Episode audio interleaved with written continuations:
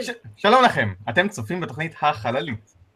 היום השניים בדצמבר אלפיים שבע עשרה. ו- כן, ו- ו- ואנחנו הולכים לספר לכם את הדברים הכי מעניינים שקורים עכשיו בחלל, או בדרך לחלל, או כמעט בדרך לחלל. שמי יואב לנדסמן, אני מהנדס חלל, גיאופיזיקאי, אסטרונום חובב, מהנדס מערכת בכיר בעמותת SpaceIL, וכותב את הבלוג מסה קריטית ואת דף הפייסבוק. ומנחה את התוכנית הזו כבר מיליון שנה. איתי בצוות, דוקטור קרן לנדסמן, מפיקת התוכנית, רופאה אפידמיולוגית, מומחית באפידמיולוגיה ובריאות הציבור. זה לרופאה? אני לא מבין. אפידמיולוגיה. אוקיי. כותבת הבלוג, סוף עולם הבת מהיציאה, ודף הפייסבוק שנקרא באותו שם, בצירוף מקרים מדהים, כותבת הספר, זוכה פרס הגפן, שמיים שבורים, שאפשר למצוא בחנויות הספרים. הקרובות לביתכם וגם הרחוקות. איתנו בצוות גם דוקטור עפר מתוקי. אסטרופ... בעל כיף עליי חתול. והחתול. והחתול.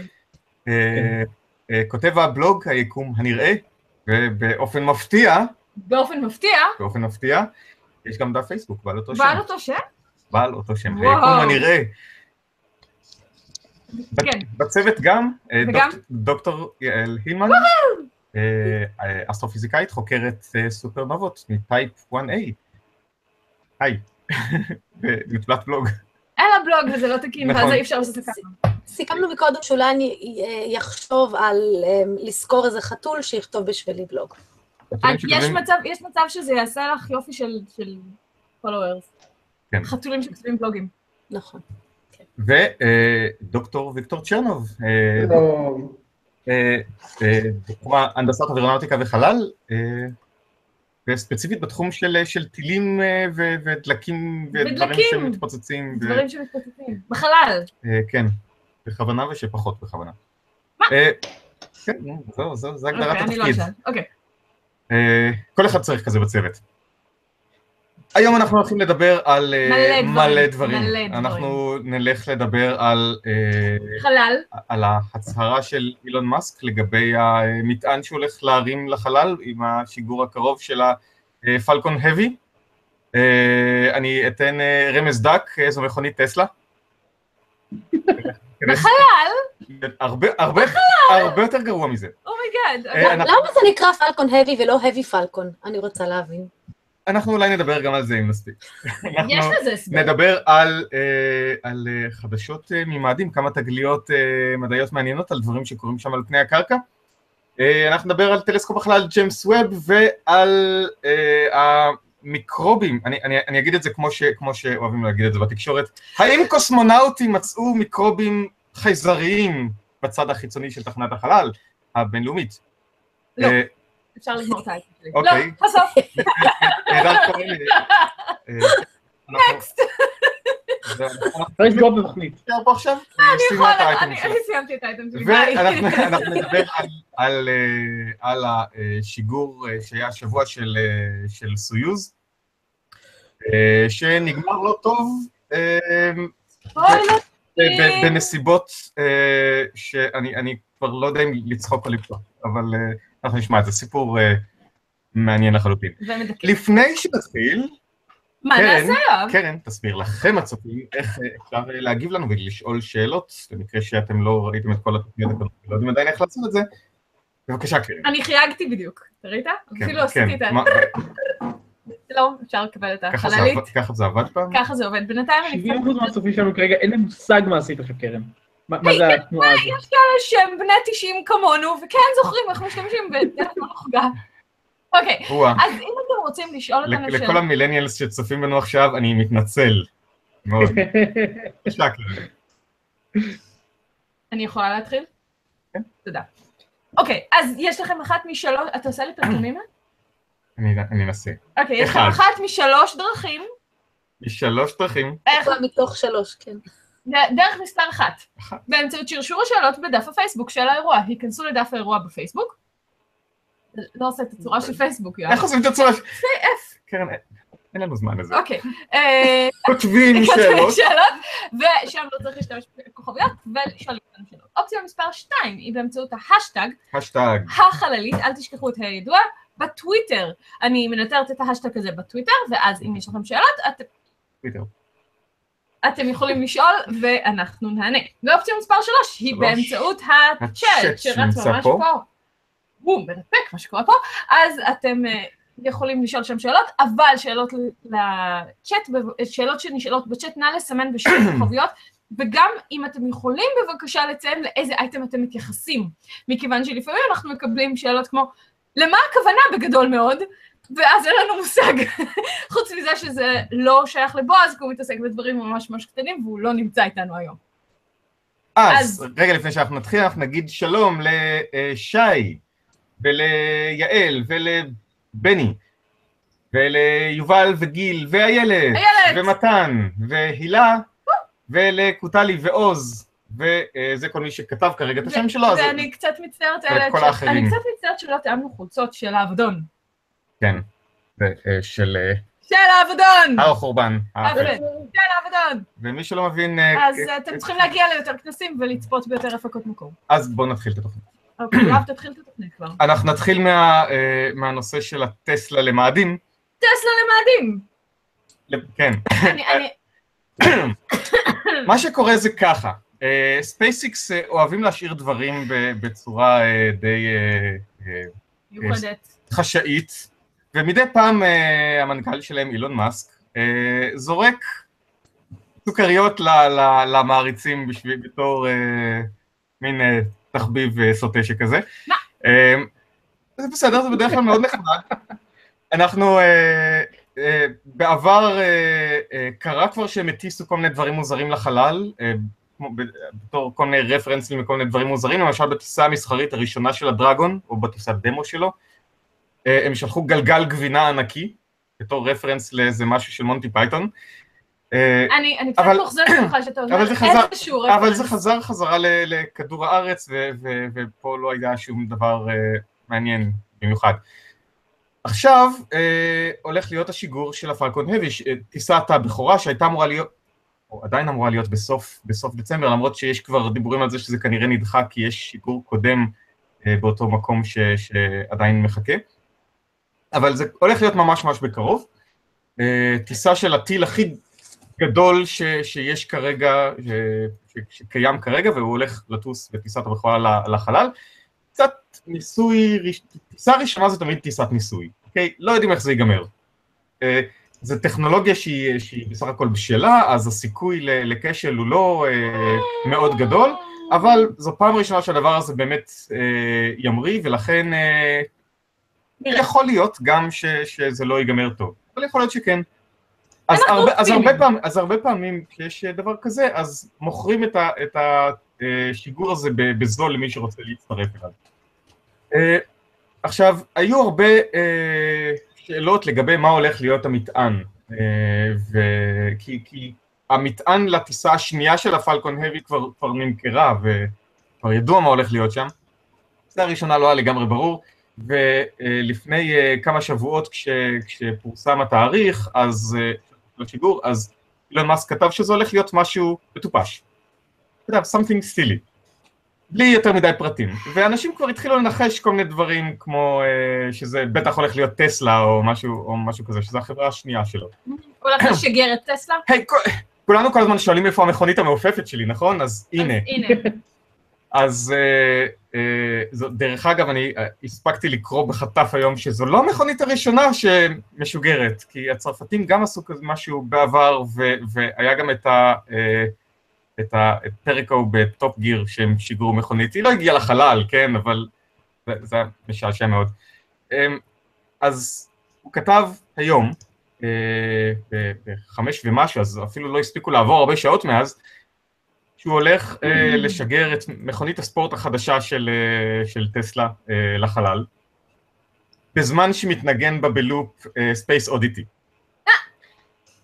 כן. מה? עכשיו, הוא כתב שהחללית הזו הולכת לטוס למאדים ולהיות מיליארד שנה בחלל, במסלול, אני מתאר לעצמי שלא במסלול סביב מאדים, כי אין לה את היכולת להיכנס למסלול סביב מאדים ממש, אבל מסלול סביב השמש זה גם מעניין. ועכשיו כל האינטרנט רוכש סביב העניין הזה של מצד אחד, כן זה מגניב, מצד שני זה משהו ש, שרק מיליארדרים מטורפים עושים, ו, ולמה לזהם את החלל במכונית יוקרה שאין לה שום ערך בחלל.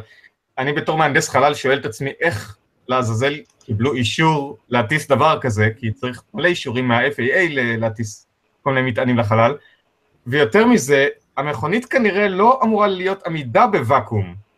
אז, אז יכולה... עכשיו אנחנו נגלה עם המכוניות האלה. אז, אז אני אפילו לא, לא חושב שאפשר יהיה לשמוע את Space Oddity, כי וואקום, you know, בחלל לא שומעים אותך וכולי.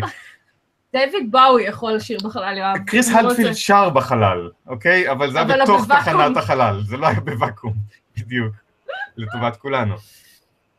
אז זה הולך להיות מעניין, מוזר, אני לא יודע, מה אתם חושבים? ובכן, הילה בנימין שפמן מציינת שצריך להוסיף את ההשטג אנשים שיש להם יותר מדי כסף על הדיון הזה. בכלל בארצות הברית עכשיו כולם בקטע של התקציב שהרפובליקנים העבירו, אז בכלל זה לא נראה כל כך טוב מבחינת פי אר, אבל תראו, זאת תהיה הטסלה שתצבור הכי הרבה מיילים, I guess. זה נותן מיילים? אני לא חושב. זה לא נחשב, כן. הגלגלים לא מסתובבים, זהו. כן, זהו, הגלגלים לא מסתובבים, אז זה לא זה. לא יודע, אם שמים גז, אז הם מסתובבים. איפה זה? חלק מהם. אני לא יודע, זה יהיה משעשע ומעניין ומיותר. ומיותר. אבל מה שאנחנו באמת רוצים לראות זה את הפלקון heavy ממריא. להגיע להיראה. מעבר למטען המוזר, העובדה שמשגרים כבר למסלול כאילו מאוד רחוק, זה לא מוזר להתחיל בזה של טיסה ראשונה? ספייסיקס שיגרו פעם אחת בלבד לדיפ ספייס, וזה את דיסקאבר, אם אתה זוכר, דיברנו על זה גם בתוכנית לפני כבר בטח שנתיים, לא יותר, זה חללית שנמצאת בנקודת שיווי המשקל בין כדור הארץ והשמש, ומוציאה תמונות יפהפיות של כדור הארץ מדי פעם, וזהו, כל, כל השאר זה לוויינים של כדור הארץ, אז אם, החלית, אם המטען הזה ייכנס למסלול סביב השמש, זאת תהיה סוג של פעם ראשונה. אני לא חושב שבאמת רוצים להעביר את המכונית הזו ליד מאדים, כי יש הרבה חלליות סביב מאדים, ו, ו, וגם כאילו, להעביר אותה את כל התהליך של הפלנטרי פרוטקשן, של חיטוי וכל הסיפור הזה, אין לי ספק שהם לא הולכים לעשות את זה. אז הם לא, בשביל מה להיכנס לפרוצדורה... ליד זה עניין יחסי. בשביל זה, אז עדיף לא להתקרב למאדים בכלל. אני חושב ש...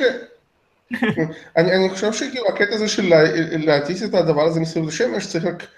מנוע מספיק חזק, שישאר בו מספיק דלק בשביל דלק טבעי, ולכוון אותו, נכון, בניגוד למה שעושים עשו, שאנחנו נדבר על זה תכף, אבל כאילו זה לא מאוד מסובך, לכוון אותו למקום מסוים, זה כבר הופך להיות ליותר בעייתי, אבל נכון. סתם להוציא אותו, כך מנוע חזק, תפעיל אותו. לא, לא, לא צריכה להיות אה, אה, בעיה, אה, בעיה טכנית לעשות את זה, כי הטיל זה רוב הבעיה, המטען, המטען יכול להיות גם סלע, אוקיי? מה? גלגל אוקיי. גבינה. או גלגל גבינה. אה, זה לא כזה משנה, אה, אבל אה, אה, זה, זה הקטע, ו, וזה כנראה הולך לקרות, זאת אומרת, בהתחלה כשראיתי את זה, אני חשבתי שזה זה, זה בטח בדיחה, סתם, סתם אה, הלט. גם אני. אבל אה, קודם כל הוא בדרך כלל, למרות שיש לו חוש הומור, והוא כן מתבדח לפעמים, כשהוא, כשהוא כותב על מה המשימות שלו עושות, זה בדרך כלל, או מאוד ברור שזו בדיחה, או שהוא מתכוון ברצינות. I guess we'll find out. עכשיו, לפני בערך שעה, אתר נחשב, Ars Technica, שכותבים בו אנשים רציניים. אריק ברגר כתב את זה, שהוא גם כתב שאפשר לשמוך עליו. הם אימתו את זה. אוקיי? אז זה כנראה הולך לקרות. זה יהיה משעשע מאוד. הפרט הנוסף שעוד לא סיפרתי לכם זה שהמכונית הזו הולכת להיות מכונית אדומה. כל השאר אתם כבר יודעים, אז אנחנו פשוט נחכה ונראה מה, מה הולך לקרות. וזה יהיה משעשע. אז... אני חושב שאולי פשוט חשבו שכל ה...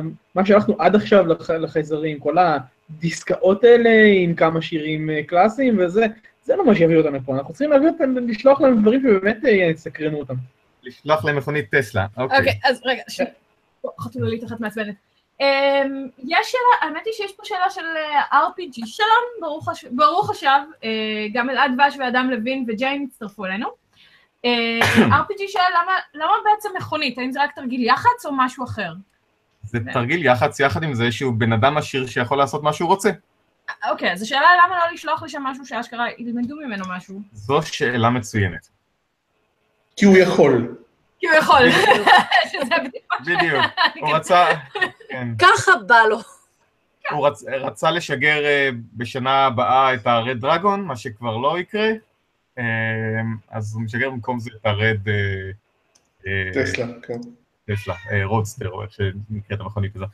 טוב, אנחנו נעבור לאייטמים אחרים, ואנחנו נתחיל מג'יימס ווב, שהיה בהקפאה, או משהו, נכון?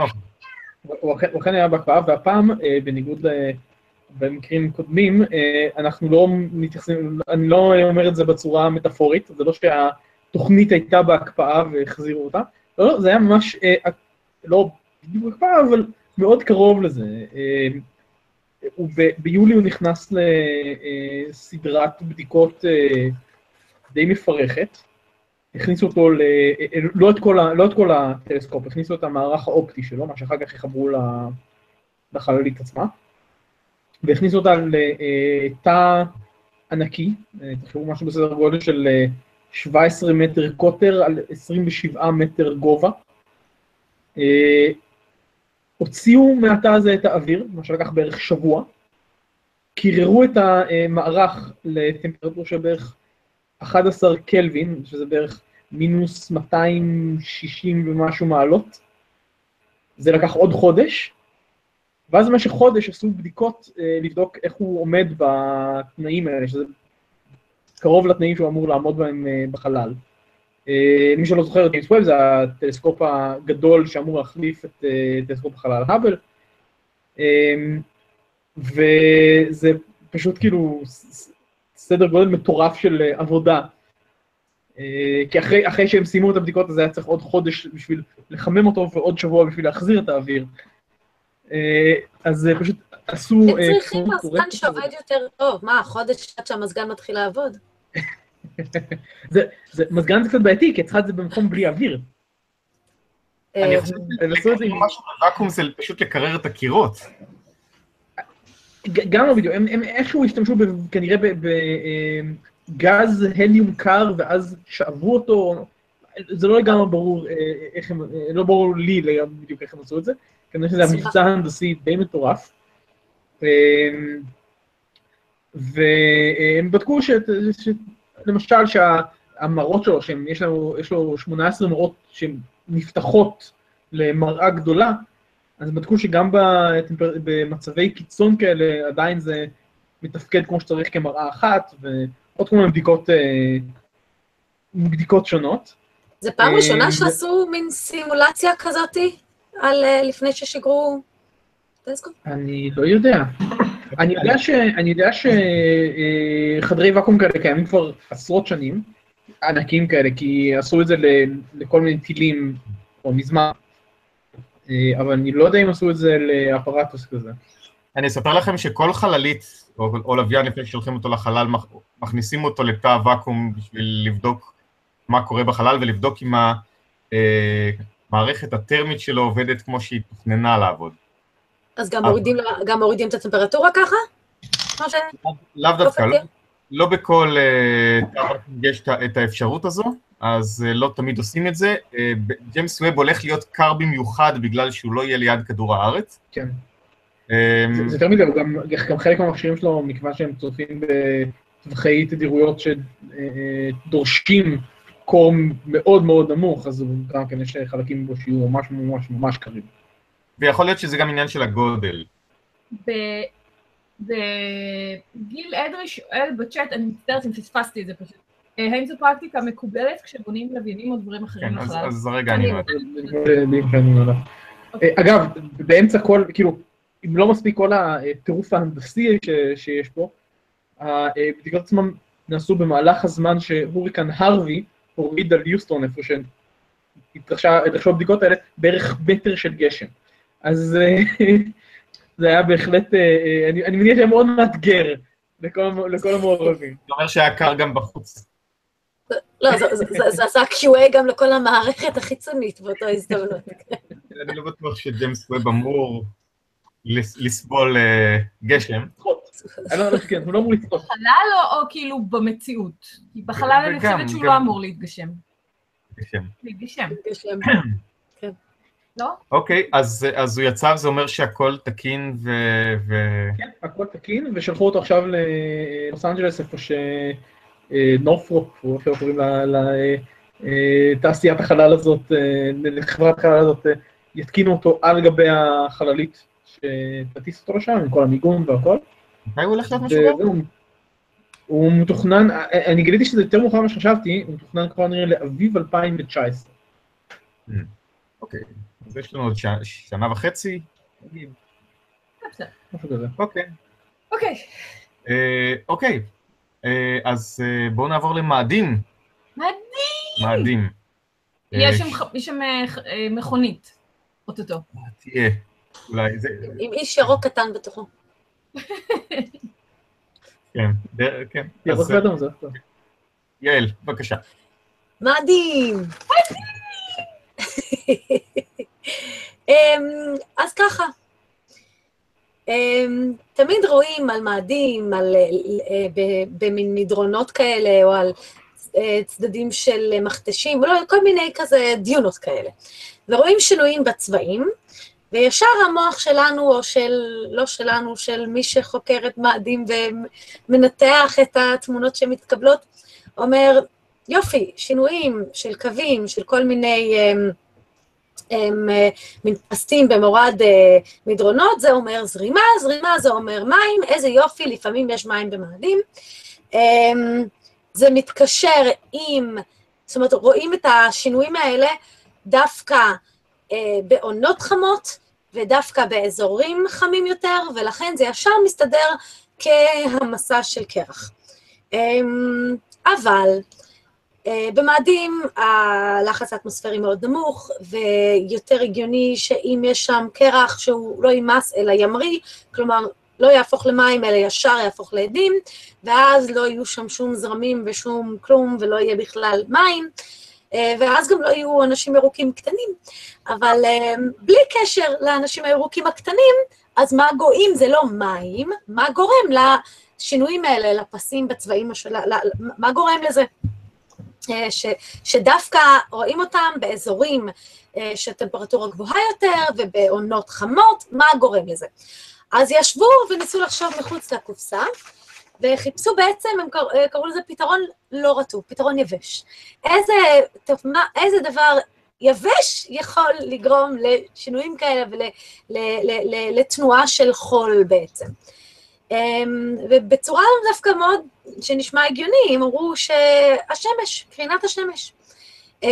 כשקרינת השמש מחממת את פני השטח, זה יוצר הפרש טמפרטורה בין השכבה העליונה לשכבה קצת יותר למטה, שגורם בעצם לאוויר, אפשר לקרוא לזה, לגזים שם, זה לא אוויר כמו אצלנו, אבל יש שם משהו, אז נקרא לזה אוויר מאדיני. אוויר. זה אוויר, כן, אבל בדרך כלל כשאומרים אוויר מתכוונים להרכב האטמוספרי שיש לנו, אבל יש שם גזים, יש שם משהו, אז זה גורם, השינויי טמפרטורה גורמים, גורמים לשינויים קטנים בלחץ של ה... בכיסי אוויר קטנים שכלואים כזה בין הגרגרים של החול, ואז דוחף, הלחץ הזה משתנה, האוויר, בעצם הגז רוצה לצאת, זה דוחף אותו, וגורם, למין, ברגע שזה דוחף איזשהו גרגיר חול במעלה ההר, אז זה יגרום למין נפילות כלפי מטה. לקראת, אמרנו שזה ב, ב, ב, ב, באזורים חמים, אז בעצם זה נגיד היה בצהריים, בשיא היום, אז רואים שינויים גם לקראת אחר הצהריים, כשמתחיל להיכנס צל, ואז דווקא זה מתקרר, ולמטה עדיין חם, ושוב רואים מין תהפוכות כאלה. אז בעצם זה הסבר מאוד יפה לתופעה הזאת, בלי לערב מים. אז אני לא יודעת אם אתם רוצים להתאכזב, או יש פתרון נורא יפה בלי לערב מים, אבל אם אין מים, אז קצת מאכזב אותנו מבחינות אחרות, אבל... בלי מים אנחנו לא, לא נוסעים למאדים, אנחנו רוצים מים. רוצים רגע, מים. יש לי שאלה, קולה. אה, זה כבר משהו אחר. יכול להיות, אז זהו, אז, אז חדשה מרישה אחרת, גילו מאגרים תת-קרקעיים של קולה במאדים. צריך לשלוח לשם קודח נפט כזה שיגיע עמוק, תכף ברוס וויליס בדרך, יחדור למאגרים התת-קרקעיים. אז יתפרץ כל הסרטים. רגע, רגע, יתפרץ קולה, כן? קודם כל לא צריך לקדוח, אפשר לזרוק מממנטוס. זה דייט קולה. זה נשמע בדיוק מה שאילון מאסק היה עושה אם היו מוצאים קולה למאדים. לא, הוא היה שולח אוטו שם כדי לקדוח.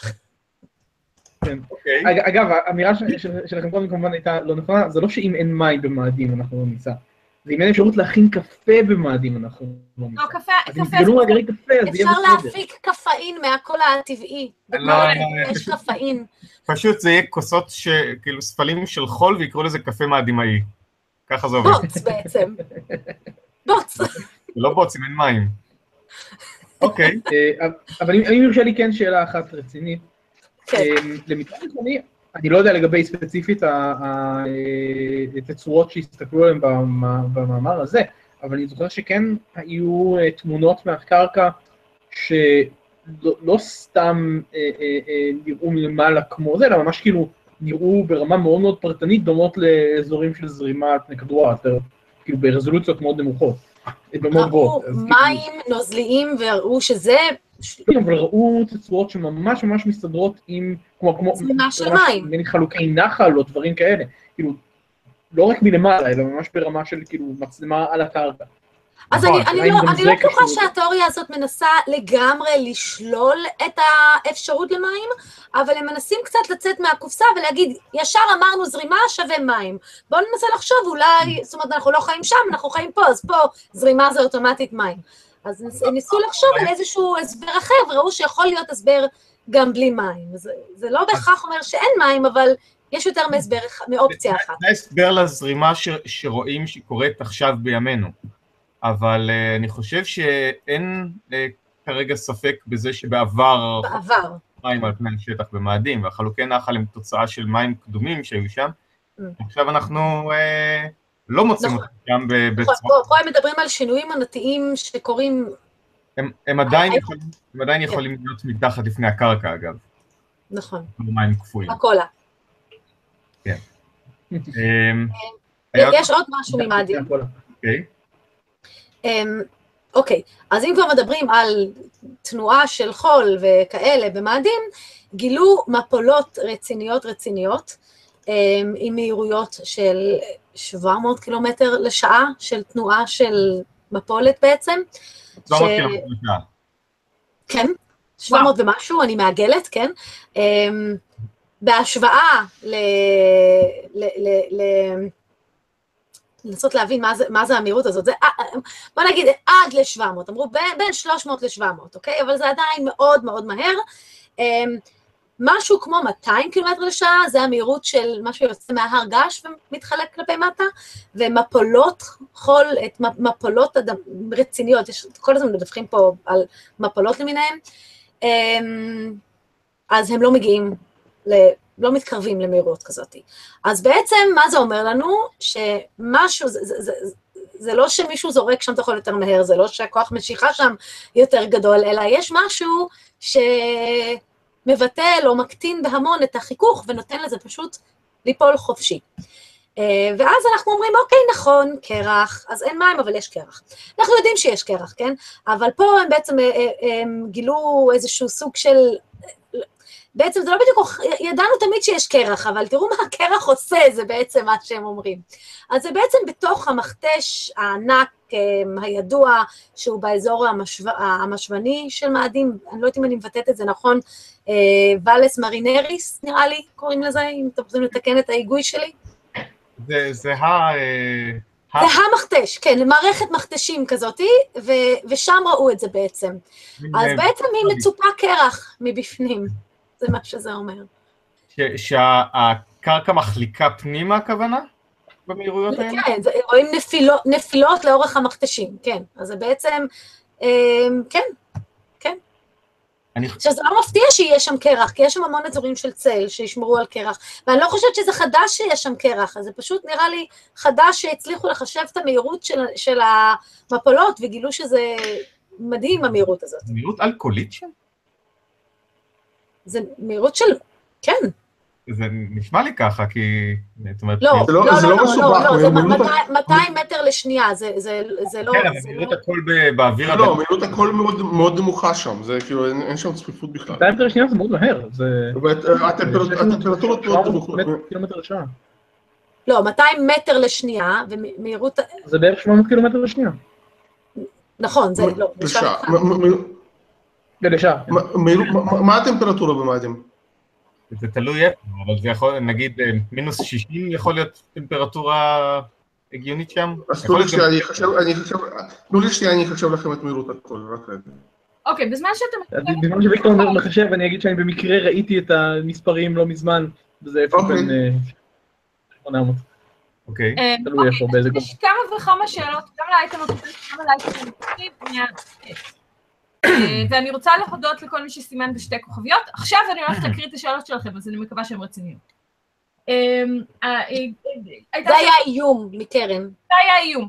שאלה של אר פי ג'י שלצערי אנחנו לא ראיתי אותה בזמן, אז אר פי ג'י אם תוכל להעתיק אותה לשרשור שאלות בפייסבוק, זה יהיה מעולה. שאלה על ג'יימס ווב. שאלתו של גיל אדרי, האם יכול להיות נוזל אחר שאיננו מים? על מאדים. כן, בכל... זה יכול, אבל זה לא...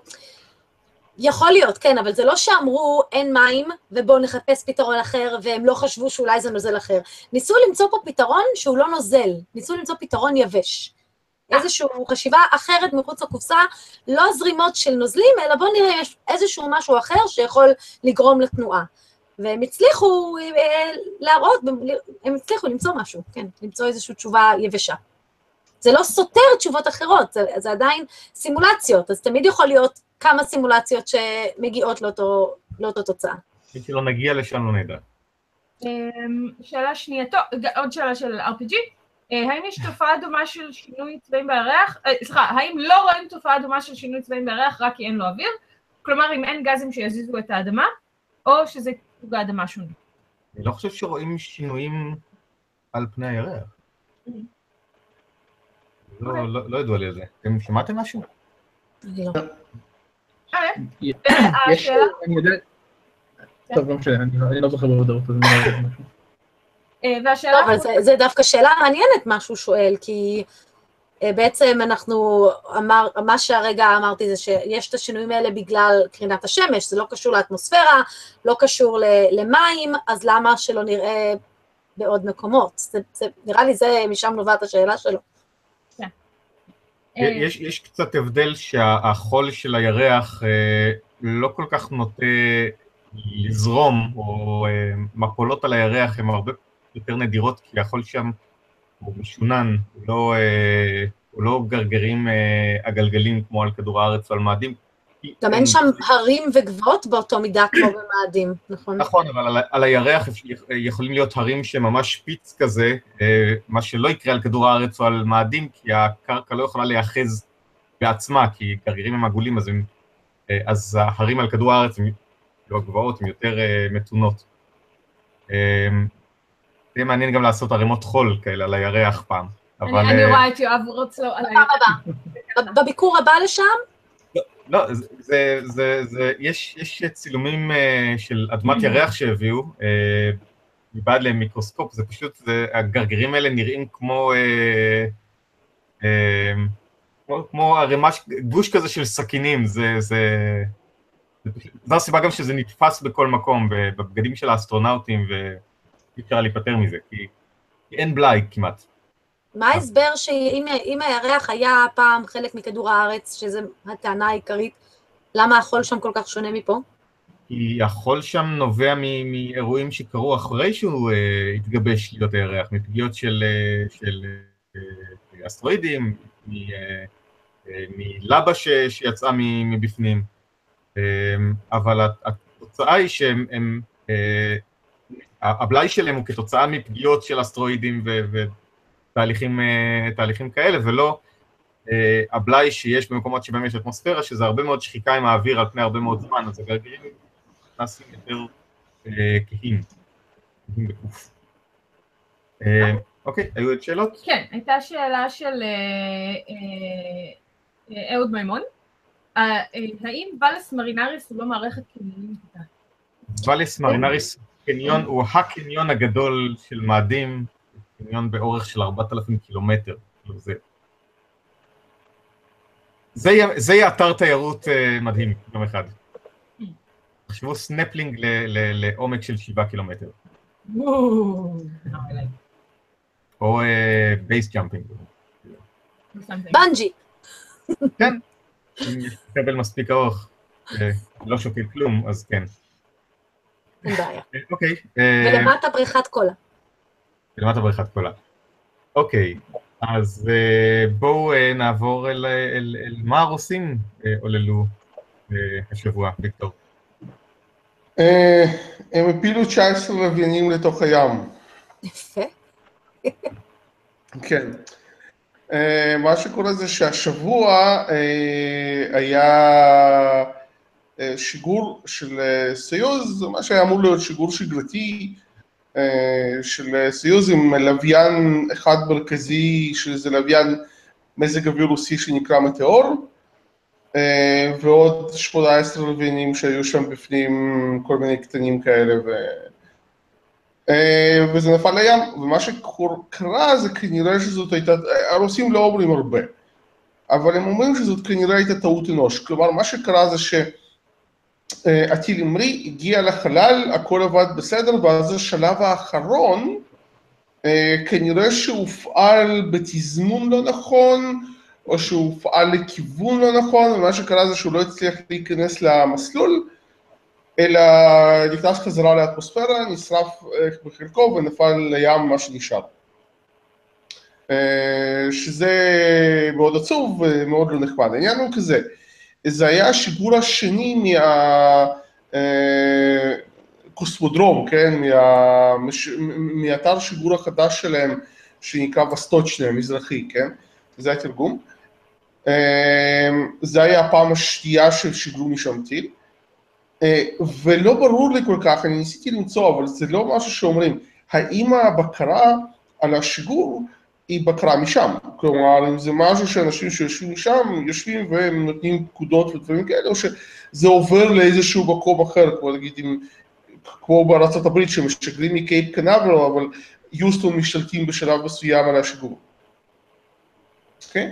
עכשיו, אם זה מישהו שיושב בתוך ווסטוצ'ני, זה מצביע על איזושהי בעיה שאנחנו דיברנו כבר כמה פעמים בתוכנית, על זה שרוסים יש להם המון שאיפות, ויש להם טכנולוגיה, לא רעה בכלל שעובדת רוב הזמן, בעיקר כי זאת עדיין ברובה טכנולוגיה סובייטית, שסויוז זה סך הכל טיל שאנחנו מדברים, שהוא עבר שינויים, אבל זה טיל משנות ה-שישים פחות או יותר, כן? כלומר, זה, זה, זה טיל שעבר שינויים, ועבר לא מעט שינויים, אבל זה עדיין טיל שנבנה בשנות ה-שישים, כי רוסים משפרים אותו כל פעם קצת, כן? ואם זו טעות, אבל היו שבועות שבווסטוצ'ני הייתה בעיה מאוד גדולה של כוח אדם, שאנשים לא קיבלו משכורות, שאנשים שם התרעמו, ודיברו על מי שבונה את האתר שיגור, אבל לא, לא היה ברור אם יכול להיות שהבעיות האלה עברו גם הלאה. ואם זה משהו שבאמת קרה כתוצאה מטעות אנוש, כי הם לא מצליחים לגייס אנשים טובים, זה משהו שהרוסים יצטרכו להתמודד איתו, בצורה מאוד רצינית, אם הם רוצים להמשיך להיות שחקן רציני. לא משלמים שם טוב. הרובל נפל, המצב הכלכלי שם הוא לא משהו.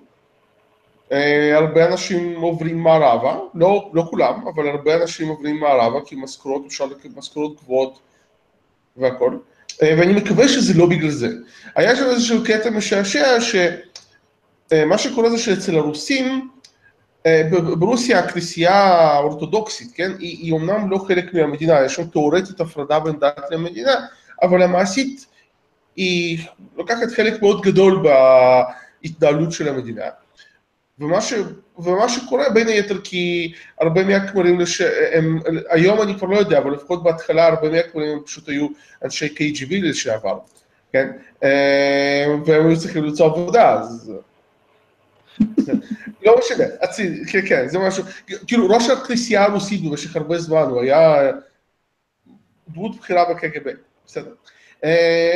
אז מה שקורה זה שבירכו את החללית הזאת, איזשהו, זה לא אפיפיור, איזשהו כומר רם דרג בירך את החללית לפני המראה, וכשזה נפל אז איזשהו כומר אחר שהוא בדרגה מתחת, זה, יש שם דרגות שונות של כמורה וזה כמו רס"ר של כמרים, כאילו יש כמרים זה קצונה ויש את האלה שהם כאילו סוג של רס"רים כאלה והוא מין רס"ר בכיר, אז הוא בא בקטע ביציאה, זה היה מתוך ביקורת, הוא לא התכוון לזה ברצינות, יש לו המון ביקורת על הכנסייה הרוסית, הוא אמר שמי שבירך את הטיל נכשל בעבודה שלו, ושהוא צריך לתת דין בחשבון שזה נפל בגללו, כי אתה בא, אתה מברך, וזה נופל, סימן שזה בעיה שאתה אתה, אתה עשית משהו בזה. עכשיו, זה היה עובר כמין בדיחה כזאת, אבל בכנסייה הרוסית לקחו את זה מאוד ברצינות ומאוד התעצבנו על זה.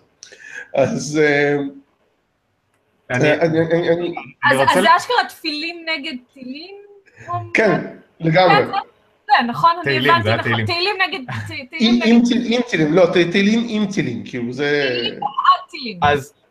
אז יש עוד משהו שהופיע באתר Russian Space Web של אנטולי זק, שכותב בדרך כלל את הדברים האלה. הוא כתב משהו מעניין שבאופן כמעט בלתי נתפס, הסיבה לתקלה, לפחות כמו שנראה לפי הסימנים הראשונים, קשורה לזה ששיגרו את הטיל מאתר ווסטוצ'ני. ווסטוצ'ני. איזה... זה אתר שנמצא מאוד מאוד מזרחית ברוסיה. בדרך כלל, זה אתר חדש יחסית?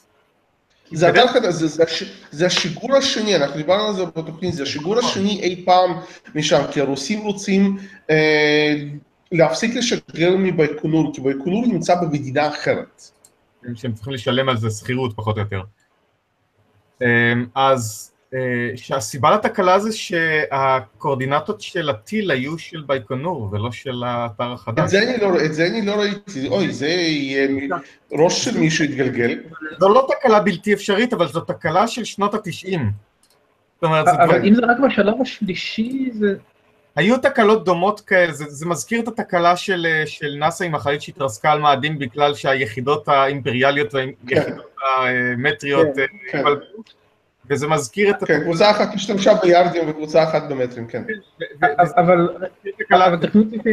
אבל ויקטור אמר שזה קורה. רגע, ישים אותך ענית. יש עוד... זה מזכיר גם את התקלה של אריאן חמש, הראשון ששוגר, שהתפוצץ, בגלל שהפרמטרים שהיו לו, בחלקם היו... היה שם חתיכת קוד של אריאן ארבע עדיין, ופשוט לא מחקו אותה. זה תקלות שהיום... כבר לא אמורות לקרות, כי היום אנחנו אמורים לדעת לעשות קיו איי קצת יותר טוב, אז אם זו באמת הסיבה, זה, זה, זה פדיחה לא נורמלית, ולרוסים יש מספיק תקלות גם, גם בלי השטויות האלה, זה באמת משהו שלא אמור לקרות היום בחברה ש, ש, שמשגרת כל כך הרבה כמו, כמו הרוסים. אז זה לא מופיע באף אתר ברוסית. אני עברתי על כמה וכמה, כלומר, יכול באף אתר שאני קראתי, אבל עברתי על כמה וכמה, וזה מעניין מה שאתה אומר.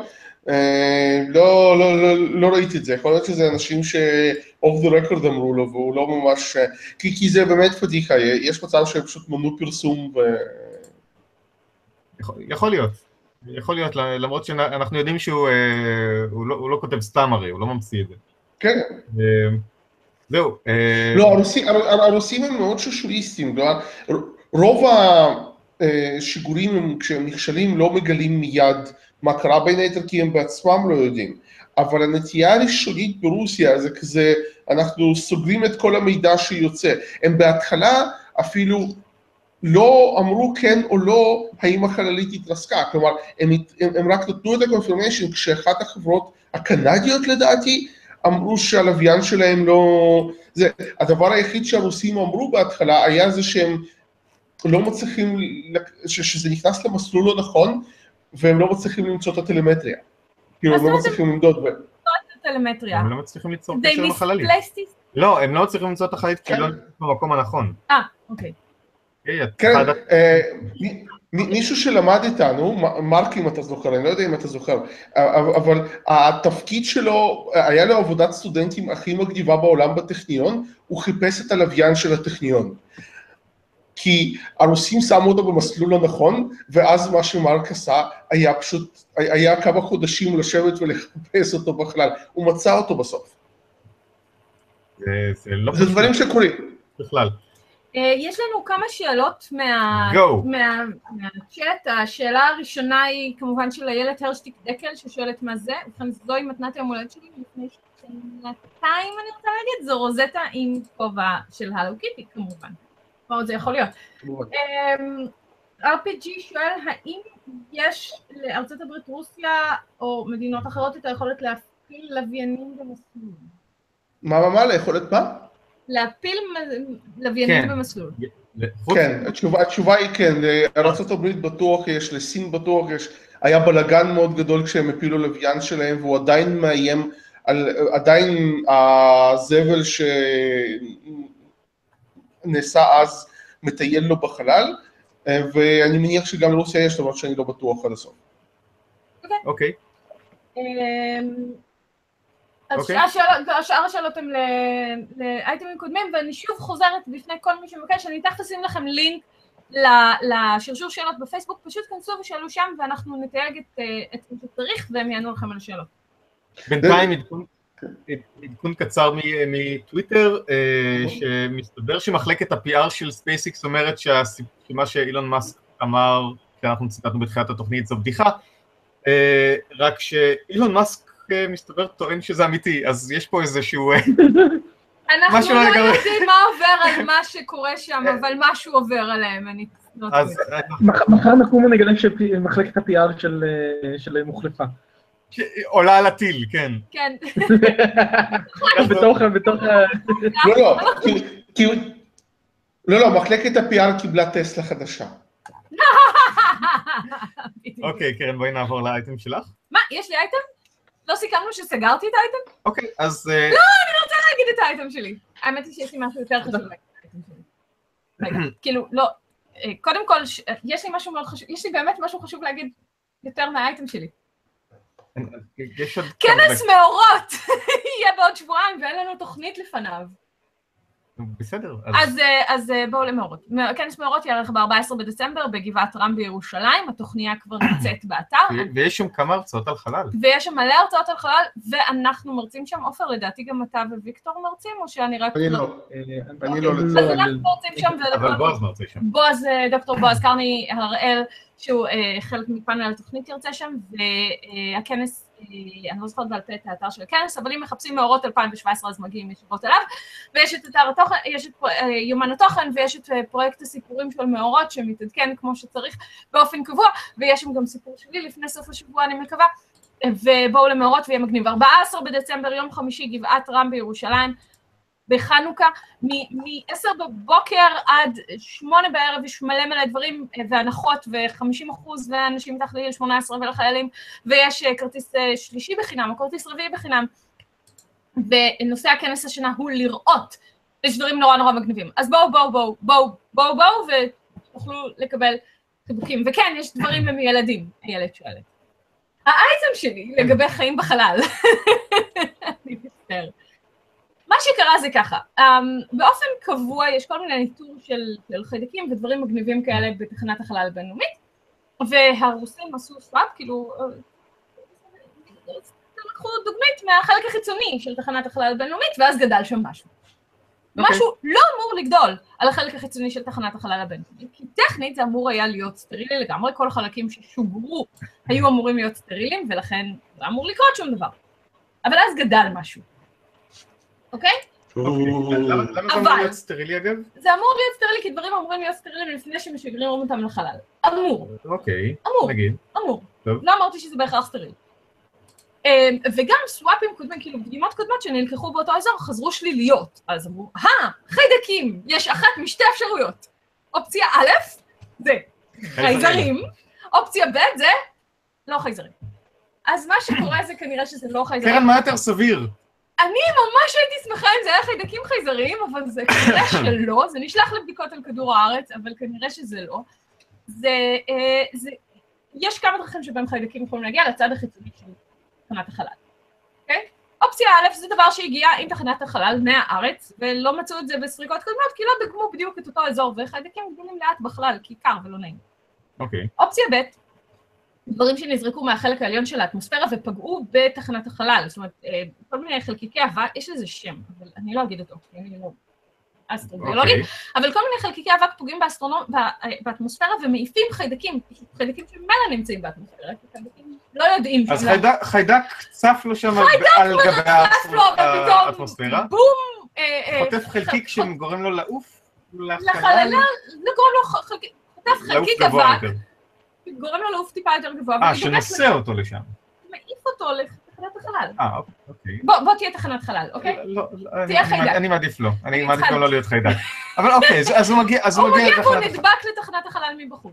אופציה ג' שהיא עדיין תחת לא חייזרים, זה שאחד מהרכבים של הדברים, הרי כל הזמן מכדור הארץ מגיעים לתחנת החלל, ואחד מהם לא חוטא כמו שצריך נסע איתו חלקים לתחנת החלל. זה יכול להיות משהו שהיה בתוך תחנת החלל ויצא חוצה עם אסטרונאוטים או משהו כזה. או לבד. מה? או לבד. אני עדיין בעד אופציית החייזרים. הנקודה היא כזו, היו מלא כתבות באינטרנט של נמצאו חייזרים ודברים כאלה. עכשיו, זה שזה פורסם בישראל היום שציטטו מ-The Sun. מהדיילי פלנט.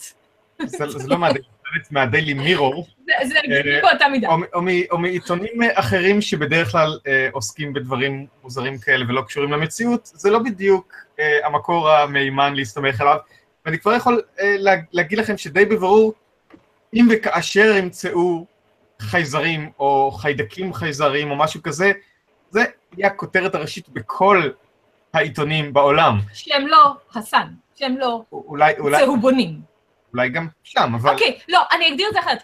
אם ימצאו חייזרים, יהיה מבזק מיוחד של החללית. כאילו, אתם תראו את זה, אנחנו נדבר על זה, זה לא חייזרים. אלם כן זה בשעת שנת הצהריים. אבל משהו... זה באמת של סדרה, הנקודות שלך, ומדי פעם אני לא טוב שאתה מזכיר למה אנחנו נשואים באמת. הנקודה היא אחרת. זה יכול להיות חיידקים שהשתנו בגלל קרינה, בגלל חלל, בגלל מהירות, בגלל סטאף, אבל לא הופך אותם לחייזרים. וצריך לזכור שהחיידקים כבר מאוד מאוד עמיד, הם נמצאים על כדור הארץ הרבה יותר מאיתנו, הם מסתגלו לדברים הרבה יותר גרועים מאיתנו, טרדיגריידס, הם מגיעים לחלל. שהם לא חיידקים. שהם לא חיידקים, מגיעים לחלל ושורדים מצוין בתנאים של חלל, וכמו שראינו, הם חלק מהרשת התפתחית הכלל יקומית. לא, קרן. רגע, קרן, יש לי שאלה. לא, לא, יש לי שאלה. נניח שחיידקים שמקורם בכדור הארץ יוצאים איכשהו מגיעים למעטפת החיצונית של תחנת החלל. ונניח, אני יודע שזה קשה, אבל חיידקים עוברים הרבה דברים. הם מתחלקים שם ומתרבים. האם זה נחשב שהם כבר חיידקים חלליים שנולדו בחלל? חיידקים לא נולדים, הם רק מתרבים. לא. בסדר, אבל... אתה שואל, האם חיידק שהתחלק בחלל הוא חיידק חלל?